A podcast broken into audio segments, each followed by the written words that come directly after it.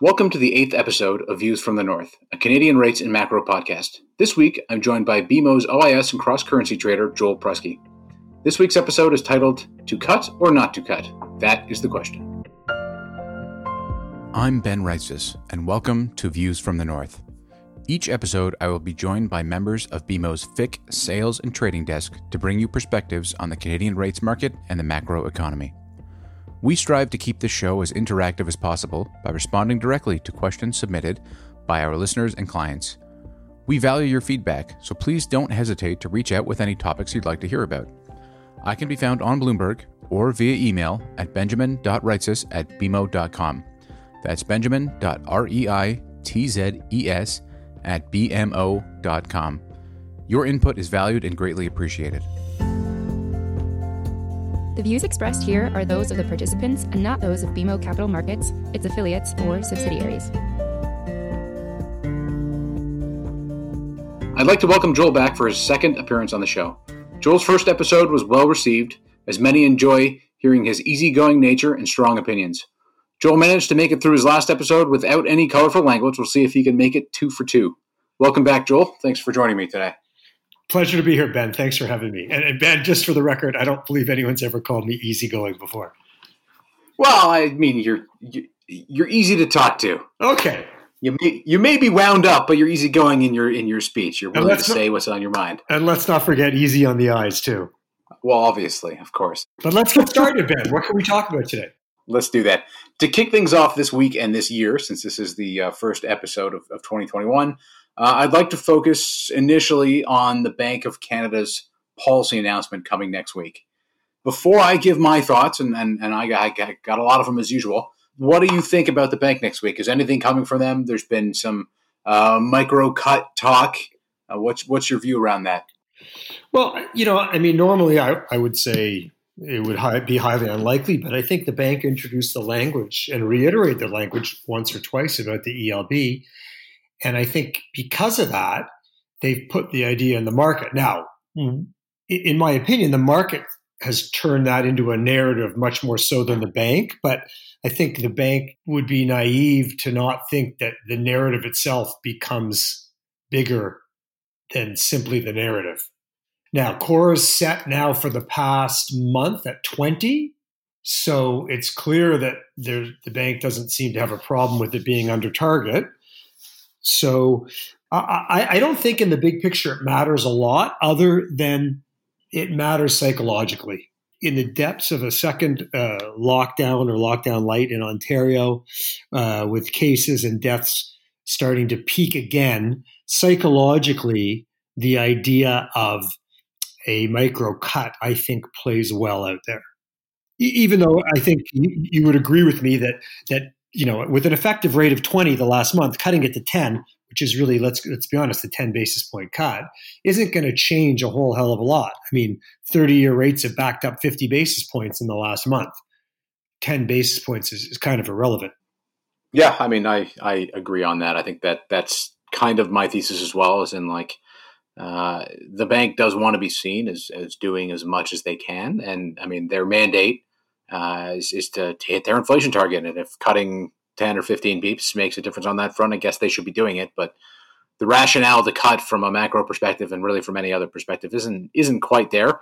I think things, especially relative to maybe one or two weeks ago, and as much as we're in the depths of the second wave, and and and I'm going to be stuck in my house for a long time, uh, or so it seems, and and so will most everybody in Ontario the outlook is still really good. And and like if you go back to October, you go back to their October monetary policy report.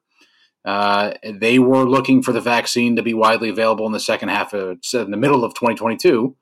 Uh, we're going to be almost a year ahead of that timeline, so that that's unambiguously better. Q4 is going to be significantly better than they thought from a growth perspective. Even though we're going into the second wave through through the quarter, growth there was still a lot of momentum, so things will be much better. Q1 is going to be weaker, so maybe those are are off, offset one another. Uh, but net net, it, it's, it's hard to get away from the fact that things will probably be better from a forecasting perspective. Meantime, you have oil prices going up very strongly, and uh, I guess the offset to that is is the stronger Canadian dollar. But I mean, that was that was a big narrative. Call it uh, in the opening week of the year and, and through the latter part of last year was as they brought up this potential to move the effective lower bound down. The Canadian dollar was was touted as a potential driver of that move, but given where commodity prices are, the Canadian dollar is just not out of whack at all. Uh, I think it's it's really just a, a, weaker U.S. dollar story, and thinking that 15 beeps or 10 beeps is going to make a difference for the currency would, would be nothing short of delusional. And you can look at the the Aussie dollar for, for that; they cut down to 10 beeps, and the currency just kept going higher. So uh, I, I don't buy that as the rationale. Uh, so all, I mean, all that I think we're both in the same boat here. We we neither of us would rule it out, uh, but it doesn't seem like it makes a whole lot of sense.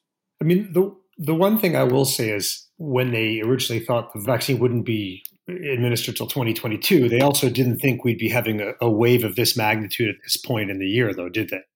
So I think on a pure output gap mathematical basis, I agree with everything you said right? I mean, the output gap has come in because growth was so much stronger in Q4, but you have a psychological effect right now where, you know, people are starting to climb the walls in their homes, mental health concerns, all this other stuff going on.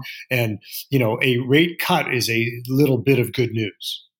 I guess so. I, don't. I don't know. Fifteen basis points on my on a line of credit is going to make much of a difference for anyone uh, going crazy in their house. It's not, but it's psychological. And, and, in terms of market pricing, I mean, if, if we want to touch on that, since you know this is a market podcast, um, CORRA's come in, like I said, for the last month at twenty. It hasn't even deviated one day. And right now, the January meeting, it trades at 18 and a half. So if you believe in a micro cut, you're actually risking one and a half basis points to make eight and a half basis points, which is a six, uh, just over six to one risk reward bet, which you know, in, as far as front end uh, leverage bets go, is about as good as it gets.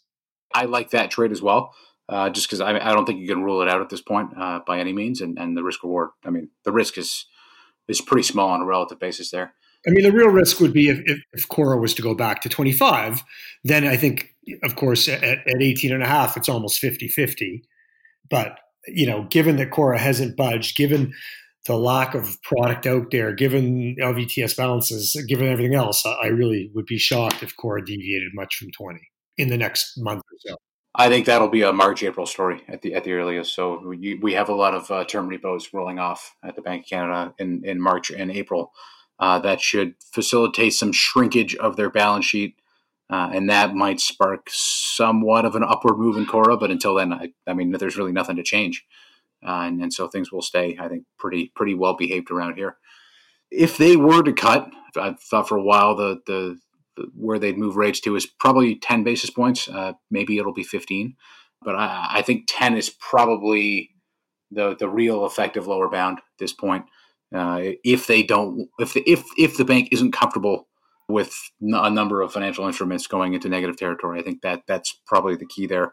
Uh, they probably don't want to see CORRA, if CORRA's five beeps below target now, they don't want to see that drifting into negative territory. So uh, going down to five would, would push CORRA down to zero. And uh, I'm sure the market would, would push a number of other instruments to, to negative territory. So I think that's something to keep in mind uh, generally. And there are plenty of conversations around negative rates, but I think at this point the bank has made it abundantly clear they have no real interest in that. So they'll do their best to to avoid things uh, Joel, why don't you give us a, a, very brief refresher on what you think of negative rates? Only, only almost for entertainment value alone.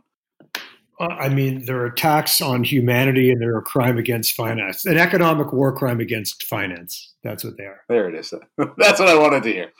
Uh, always, always, always entertaining on that front. Um, one other thing I'll just mention, um, and then we can leave the bank, I guess. Uh, one other thing to note is since that October MPR also, uh, we've had the, the government's uh, fiscal update, so there's more stimulus in there. Uh, plus, you're going to get more stimulus out of the U.S. So macro wise, again, it, it's it's hard to make the case, but I think Joel, as you mentioned, the sentiment side uh, does make at least a decent argument for them acting uh, at this meeting, or, or, maybe they wait till the March meeting uh, until we get a bit more clarity on on on how impactful the the current round of lockdowns is. Well, we'll have more. We'll have more visibility on the vaccines by then too. So that could, exactly. you know, if the delivery and the and the distribution of the vaccines start coming in where they like it to be, then that would, I think, negate some of the idea of the need for a rate cut. Look, truth be told, I, I would really love a rate cut because, uh, a, I think it would be the last rate cut probably for my career. And B, it becomes a lot easier to trade the market once we know we are actually at the ELB meaning the goalpost changed this time when when uh, Tiff said the ELB was not what the ELB was. And uh, once we get it down, I think it just becomes a lot easier as a trader, as a market maker, as a risk taker. Fair enough. I, am going to use that as, as, a, as a segue.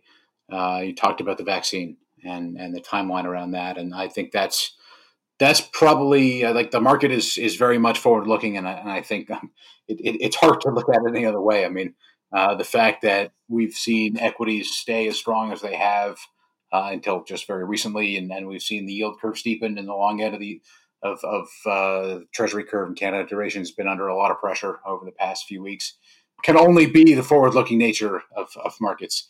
Uh, things are hardly uh, rosy at the moment for pretty much all of North America, with uh, the virus having a pretty big impact. But I think that that's probably the biggest risk at this point is that the, the vaccine maybe doesn't get distributed as quickly as possible, maybe isn't as impactful or isn't as effective uh, as as we think. What else do you think would be kind of the, the biggest risk that could derail uh, the market and, and, and risk appetite at, at, this point and over the next kind of couple months or so? Uh, well, I mean, I don't think there is any other narrative but the you know reflation, stimulus, vaccine rollout, and I think everyone's bought into it and rightly so. I mean, it seems to me we have effective vaccines eh, on the horizon, literally like on the cusp. Um, and we have federal governments that, for the first time in at least a decade, are really serious about putting fiscal in place with low rates. So I think it's the right narrative. I do. I think it took a lot of people a lot of time to jump in and get to it. And I my biggest concern is in the very near term, the boat's leaning a little bit too much one way, and everyone's buying into this. And I just don't think that most uh, risk takers have the ability to stomach a short term change in sentiment when the boat's leaning as, as heavy as it is. So, you know, we've seen bond yields uh, back up quite substantially over the last two days. They finally found some some basing because I think a lot of people were short. And I, I, think the market is full of dry tinder right now. It wouldn't take much of a spark to see yields retreat lower a bit, not because the story is going to change, but because it's not happening as fast as people would like. And the Johnny come latelys are going to get run over. That's what the market does. The market exists to screw over the most amount of people, and the Johnny come latelys are the ones who get screwed over the most. That's just the way it is. The guys who bought Bitcoin at forty four thousand dollars on uh, on Friday is an example, or you know who who every day say, well, you have to be long stocks because you know we're just going to. Uh, have fiscal and the Fed's printing money and, and all these other narratives, and that that I, I understand in a macro picture why you probably want to be long risk in general, but that doesn't mean you want to be long risk at any price. That's my general tone as well. My piece on my, my Tuesday piece uh, just hi- highlighted a reason for caution. Uh, 10 year Canada yields hit the top of the range uh, that, that we've been in for six plus months now. And there's probably another five to 10 beeps of downside from here. I'm looking at 81 basis points at the moment. So uh, it's probably, from what I read from our US guys, something something similar in the US. Uh, maybe, maybe a little less downside there, but there's there's still plenty of downside on, on yields here. So room to retrace for probably more than the next couple days, but the market moves have been pretty violent, so you never know uh, if, if, we get down to those levels uh, in a hurry. Maybe we just trade sideways for a while before kind of reestablishing that upward trend in yield. One of the things I've noticed, and and and something that uh, re- really perked my interest, is the makeup of the backup in, in in yields and and the inflation component versus the real yield component and kind of the way all this started is you mentioned everyone getting kind of all all all, all bared up on on duration based on stimulus and, and inflation and all that. And uh, it's the inflation side of thing I think is interesting. And then you've seen uh, 10 year break evens in the US move up to 210 and when you look at it like realistically how much higher can they really get at this point? I mean inflation's still printing relatively tame. You're not going to get the big base effect pushing inflation notably higher until uh, the March print, which won't come out till April, so still three full months away. That's a while to wait for your inflation thesis to come in. So uh, I think that that's part probably part of what what's driving things here. And some pullback in those inflation expectations shouldn't be shocking at, at this point at all. But I think bigger picture, where you're going to have to see the, uh, the, the the the move in rates come uh, as as inflation expectations probably going to trade in a range. I don't know, whatever, one ninety to two ten or something like that. They trade in that range because we know inflation is going to move higher. It's going to have to come on the real side of things. And uh, twenty twenty was all about real yields moving sharply lower. Twenty twenty one might be the the exact opposite of that. And uh, part of that's probably going to be stimulus, lots of stimulus, lots of issuance. We have a blue wave in the U.S. Joel, what are you, what, what are your thoughts on the blue wave? Are they are they going to be able to put through as much money as you think? Is it going to be trillions in stimulus that uh, Biden's expected to at least propose uh, on Thursday this week? Well, I think at, 50-50 in the Senate with a couple of blue dog Democrats, like I just don't think it's as as easy of a layup as you know the market wants to believe. I mean, we distilled it down to whatever the results were in Georgia, and that's going to be the end of it. But you know, remember, these are every every single one of those senators is fighting for his political life eh, over the next two to four years. So you have conservative Democrats in there. So I, I don't think it's a lock. I do think, though, as we move to this idea of you know uh, people have been hurt, we need to do income replacement. It, it, it's not. It, it's it's very hard to say no. So you know, I, I think, you know, are we going to get $3 trillion in stimulus or are we going to get 1.6 or are we going to get 800? You know, I, I would tend to think there's going to be some compromise needed and it's probably not as a worst case scenario as the market thinks. You're a wise man, Joel. I yeah, I think that's right on. I think it, getting the kind of center leaning Democrats on side means is, is something going to be probably something in the order of a trillion plus or minus I don't know a few hundred billion uh, and, and, tossing around these crazy, ridiculous numbers as if they're nothing uh, is, is, is still still a little bit mind boggling for me. That a trillion dollars is just like, yeah, sure, trillion in stimulus, no problem. We have that in our back pocket.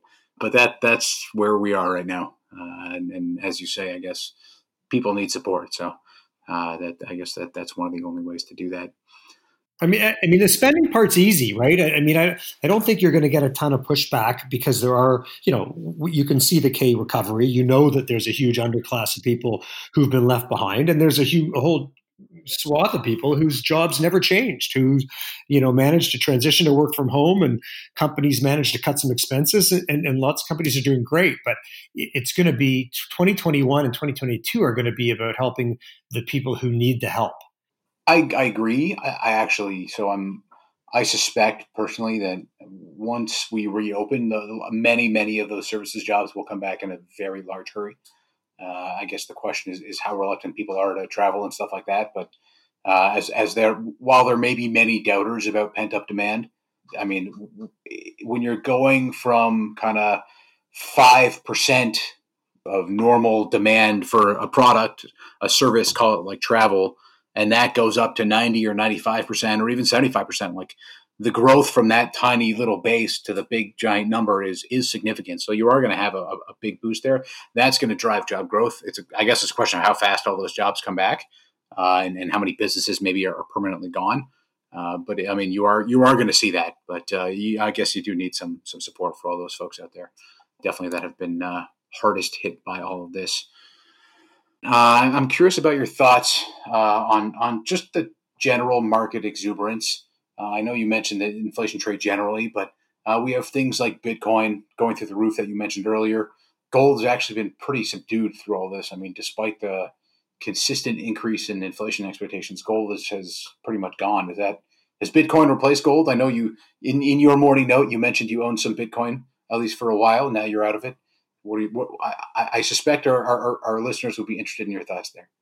I mean, I think uh, among the uh, younger generation, there's no doubt that Bitcoin is digital gold. Um, you know, but I also think that some of its moves has been exacerbated on, two fronts. I think the first front was enough Davey day traders bored with the stimulus check with nothing to do, saying, "How do I turn six hundred bucks into twelve hundred bucks?" and oh, you know, there's no sports, so let's bet on the market. But I also think there's been some uh, institutional acceptance of of uh, crypto as an asset class, and it doesn't take much to move the price. It's always the marginal buyer that moves the price. So, um, I, look, we are in the midst of the greatest debt explosion in history, and there's only two ways out. The hard way, which is the default, and the less hard way, which is the inflator way out. And it's obvious if you look at gold. I mean, let's not talk the next last three months of gold. Let's talk the last two years or year even. Uh, Bitcoin, art, fine wines, whiskey, classic cars. Tr- they're even bringing hockey cards and baseball cards back. I mean, you know, there's obviously too much money chasing too few goods because the rest of the goods and services aren't available. And at, at some point, the money is going to move out of those asset classes into the real economy. The real economy is hampered right now, right? Yep. I, I think the, the trick is how are we going to get out of this? And the question that, you know, which I think Bitcoin and, and even gold to a less extent are answering, or people think they have the answer is, you know, the Fed can't get out of it. Their hands are tied. They're going to turn into the Swiss National Bank or uh, the Bank of Japan, who owns what sixty percent of the ETF market in Japan, and and the Swiss the SNB, which is basically just a glorified hedge fund.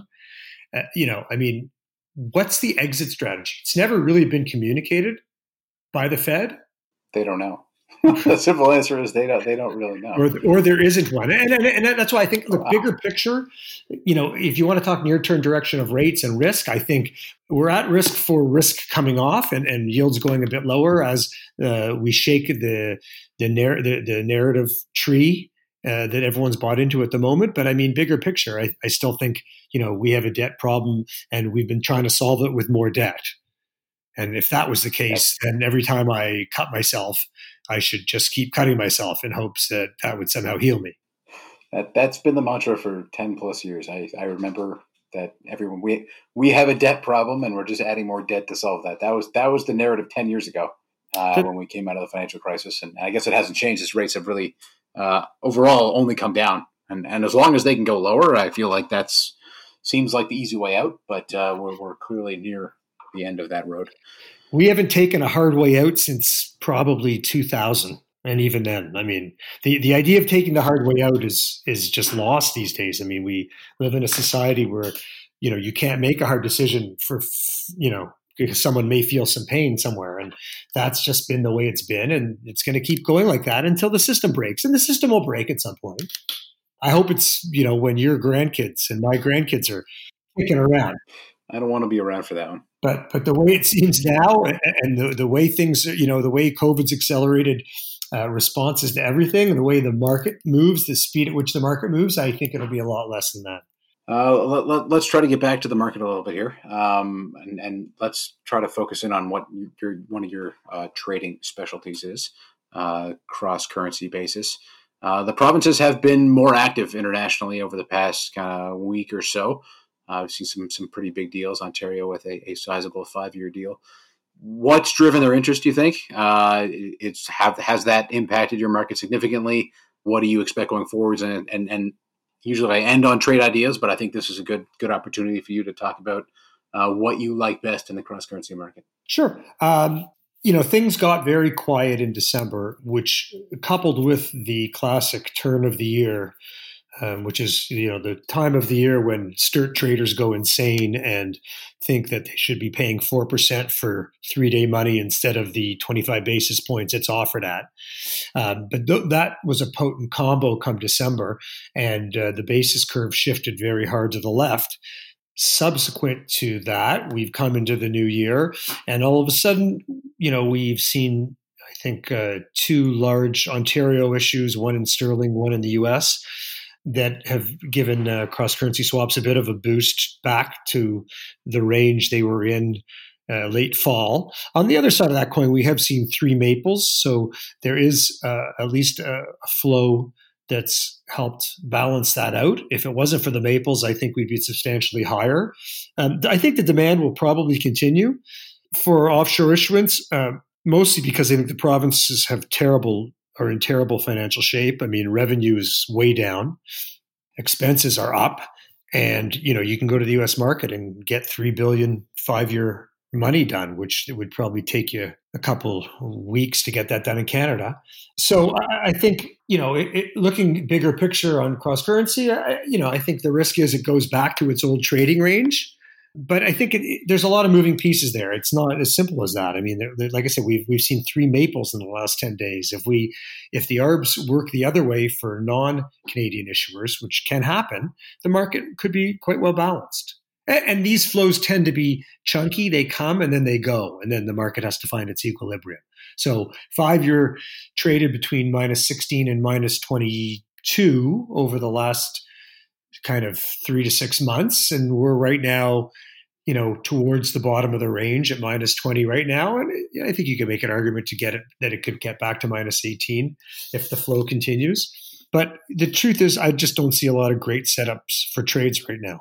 The, the market has evolved into a flow driven market. And when there's no flow in, um, in any direction, it tends to move left. When there's more flow in whichever direction, it tends to move that way. So I unfortunately don't have a lot to say on cross currency swaps right now. There's just not anything that stands out. That's okay. Any any other broader trade ideas that you might have to share with us?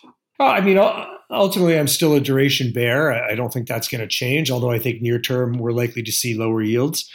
But I think you're the only positions you're supposed to have in the rates market is either flat or short, and flat will feel like you're long. But I think we've achieved some technical targets, as you pointed out, and we've steepened quite a bit, and the market's leaning a little bit too much one way. So for now, I think if you're like to get cute, you can put on flatteners and you can receive rates Otherwise, I'd wait for maybe a 10 or 15 beep rally to, to lean into it again. I do think, you know, Canadian swap spreads seem toppish to me here. Uh, part of that is the Bank of Canada, who, uh, in the guise of helping the market, is actually hurting the market and making it less liquid. But they've seemed toppish for a while now. That that that swap spreads are a tough call, and as long as the bank's buying the way that they are, the Bank Canada's buying the way that they are, it's going to be tough for them to back off significantly. Uh, but they, I mean, there, there's undeniably they look rich. A, tra- a trade. Well, what, what they should be doing is cutting, and they should be cutting and tapering. If you ask me, it's clear to me that they are buying too many bonds, and swap spreads are way too high, especially seeing what CDOR OIS is doing.